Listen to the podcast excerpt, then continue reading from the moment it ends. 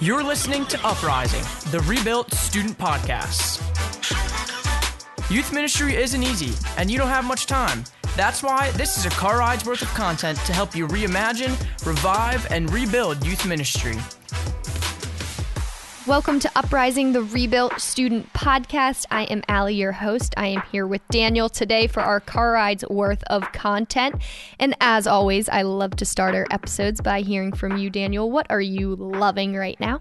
Well, once again, Allie, we are giving away what time of year we're recording Yes. this, which I don't like to do, but we've had so much Christmas stuff lately that it's hard not It's to love It's such a wonderful time of the year. There's so much to love. so this is a simple little pleasure, but I love these Hershey's Kisses that I think they're called candy cane kisses. We were debating whether Oh. they're peppermint or candy cane. I think they're candy cane. I think they're know candy those. cane kisses. They're the red and white ones. Mm-hmm. And I like making cookies out of them, chocolate cookies, and you put one in the Oh. middle, but I just like eating them too. I have this advent calendar that my parents gave me a few years ago. They got my brothers and I each this beautiful wooden like heirloom advent calendar. And we they're all unique, and that's what my mom always puts in it. So that's what I oh, get to Oh, put so in it's a little every year. nostalgia Christmas too. It is, yep. But I love those, and they're only available at Christmas time. Yes, that's true. I'm loving that. I'm also loving Christmas stuff because how can you not right now? And I love Christmas decorations. I love decorating my home with the lights and the tree and everything. But I also love just driving down the street at night or going for a walk and seeing all of the decorations. I just, it's so pretty. It lights up the street. And I feel like now more than ever, we're spending so much time at home Yeah. that I even more so want to make my home cozy and Christmassy, but also everyone else has really put so much effort into their decorations inside, I'm sure, but definitely outside because they have the time to. They're home a lot and it's just beautiful. So it's a good reminder we're in the Christmas time of year whenever you walk outside.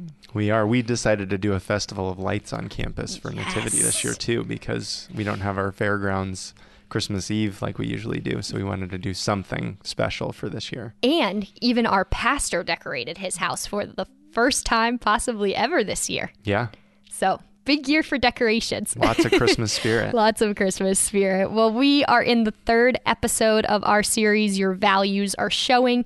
We've talked about values the last couple of weeks. If you missed it, go back and listen to our previous two episodes. We talk about our values for Nativity as a whole at our church, but also our next generation values that we have nailed down here at Nativity for our programs. We are a values based ministry. They teach us how to think instead of what we do. We believe that. And we also believe that it allows our teams to respond to any situation. It goes beyond rules and guidelines to really empower people. So, last episode, we revealed our seven values for Next Gen Ministry. Just a reminder we are growth oriented, relational, irresistible, safe, experiential, adaptable, and committed. So those are ours. And this week, we are going to communicate how those values translate into outcomes.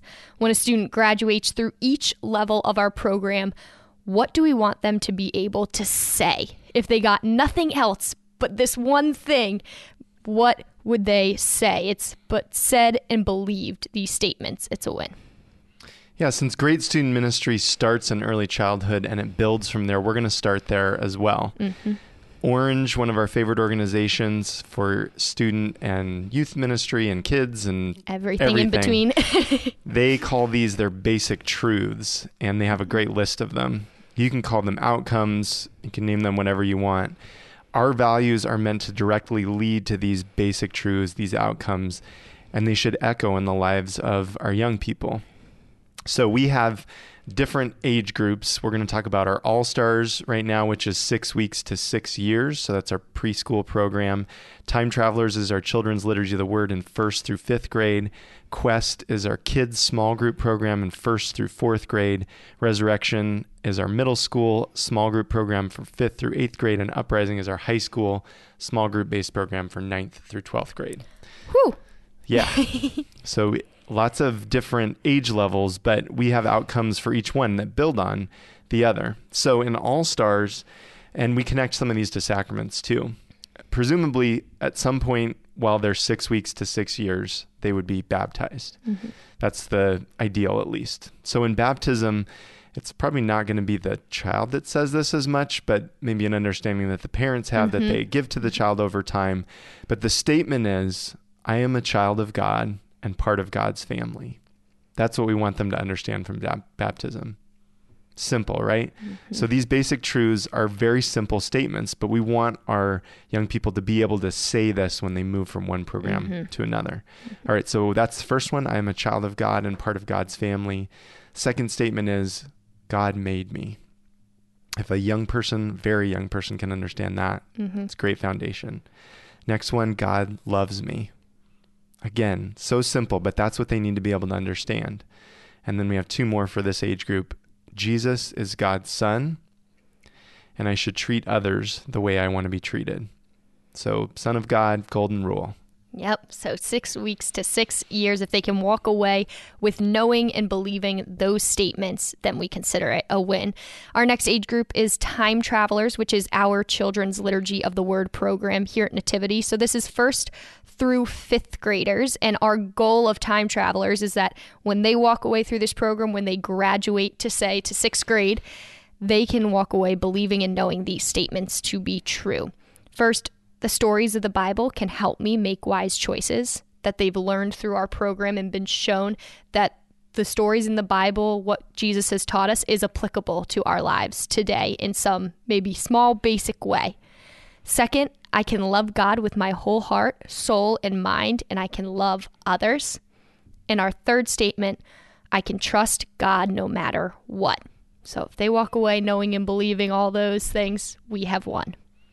Yeah, and I think they're still part of Mass with time travelers mm-hmm. because they're in for the beginning and they're in for the Liturgy of the Eucharist. So this is just basically what they're getting as kids from Liturgy of the Word. Mm-hmm.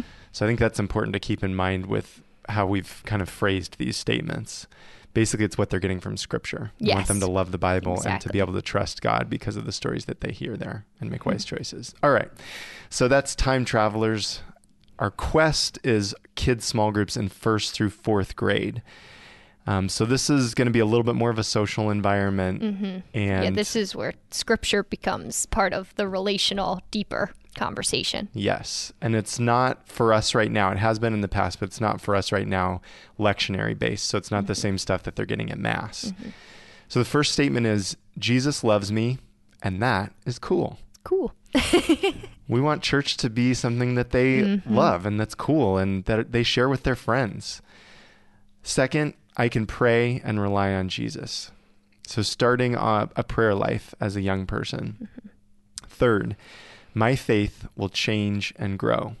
Faith isn't static, and we want our young people to know that as they grow up, their faith is going to accompany them, but it's going to grow and change along with them. Fourth, and this is the social part, I have friends in faith. We mm. want them to have that group uh, that supports around them, both peer friends and adult friends who are helping them to grow. Mm. And knowing that they're not alone. Yes. Which is going to be a statement in a future group, mm-hmm. one of the older groups as well. But that's kind of the trend. start of that, is exactly. I have friends in faith. Um, all right. And then these last two are tied to the sacraments that they receive during this age. So Quest is first through fourth. Typically in second grade, they would receive First Communion and Reconciliation. So these two are tied to those sacraments. For the Eucharist, Jesus wants to be with me. Now, you might think, why aren't they saying that we believe in um, God's presence in the Eucharist? And that is an important part of it. But the basic truth is, Jesus wants to be with me in the Eucharist. Mm-hmm. And if they can understand that and have a heart understanding of the Eucharist, the head content will go along with that. Mm-hmm. And then for reconciliation, the simple truth is, I am forgiven. It's a tool for God's reconciliation with our community, with Him, and it's a way that we can feel His forgiveness tangibly. Yes love all of those. I got chills there for a little bit. and our next group is Resurrection, which is our middle school small groups. This spans from fifth to eighth grade. And our simple truths here the first one is I know what I believe and am proud of my faith. Now, this is the kind of transition point when they are in fifth through eighth grade that middle school time is such a develop, developmental time for teens they're coming into being their own person. They're becoming more independent. They're also getting a lot of pressures from social interactions at school, through social media, all these different things. And if we can provide them a place that makes them firm in what they believe and proud of what they believe, we have absolutely won. And I think this is really that this is the crutch in that age group right now. If they can develop this now before they enter into high school, before they move on to college and all these next steps in their life, this is the transition of no, taking full ownership of your faith too right now and deciding that for yourself. So, first one, I I know what I believe and am proud of my faith. Second, I am open to letting God in my heart. Just open to it. Open to that deeper connection. We've created a foundation of prayer and relationship, but really being open to that is that next step in fifth through eighth grade. And then lastly, my faith in Jesus makes a difference in daily life. So it's part of their identity, their faith, and it's part of their daily life. All right, and you can hopefully clearly hear that these build on each other. Mm-hmm. And so finally, for Uprising, our high schoolers, we have these statements I have a faith of my own.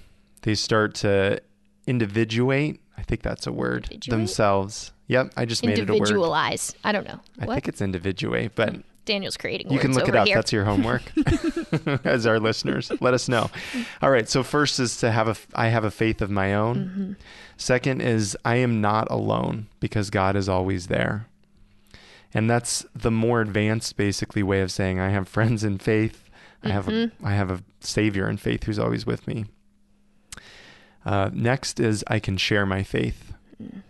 Definitely, as they move forward at this age, that they have some confidence to be able to express what they believe to people around them. Mm-hmm. And then I am known and loved.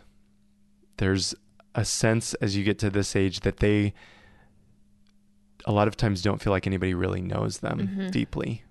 And God knows them so much more deeply than any person could and loves them more deeply than any person can. And they start to realize that a little bit more at this age. And then the last one here that's not tied to a sacrament is the church is my home. We want them to walk away from high school feeling like there is something about the church that's familiar and that will always be home for them no matter where they go. Mm-hmm.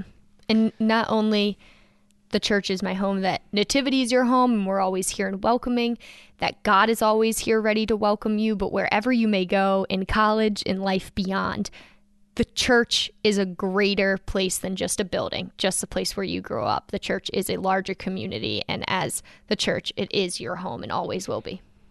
And that's one of the great things about being Catholic, too. Mm-hmm. Absolutely. Churches are all different, but there is something that's unifying. And then these last two are tied to the sacrament of confirmation because in our parish, we typically celebrate this ninth grade year, but it's open to any high schoolers. So the first one tied to confirmation is I want a relationship with Jesus. And that may seem a little bit funny to tie to confirmation because it's not really the sacrament tied to Jesus. But if they can walk away saying that from their confirmation experience, then it's a great foundation for the rest of what we want them to experience in high school. Yeah, it's that word want because confirmation is really taking that ownership of their own faith. So it's that you want this, not that you're being pushed to do it, that it's just what all your friends are doing right now, but that you want this relationship. That's the goal. And then our last basic truth here is from confirmation the Holy Spirit is God alive in others and in me, that they are empowered to go out. And the terminology used in the church is to be soldiers of Christ, mm, but they're, they're empowered to be something for Christ in the world, and they're figuring out what that something is. Absolutely. All right. Well, those are all of our basic truths, or what did you call them in the beginning? Outcomes. Outcomes are outcomes, basic. They are Orange's basic truths, which is our one bright idea. Go ahead and check those out. We're also going to link our basic truths to this episode so that you can see them written out for yourself. But then go ahead and try and write out yours. It would what would be a win if despite all other circumstances when your students graduated from each level of your program what they could say and believe. So go ahead and do that. Next episode, we will be jumping into how values and basic truths lead to habits and life change. Join us for that. Thank you so much for joining us today. We love you very much.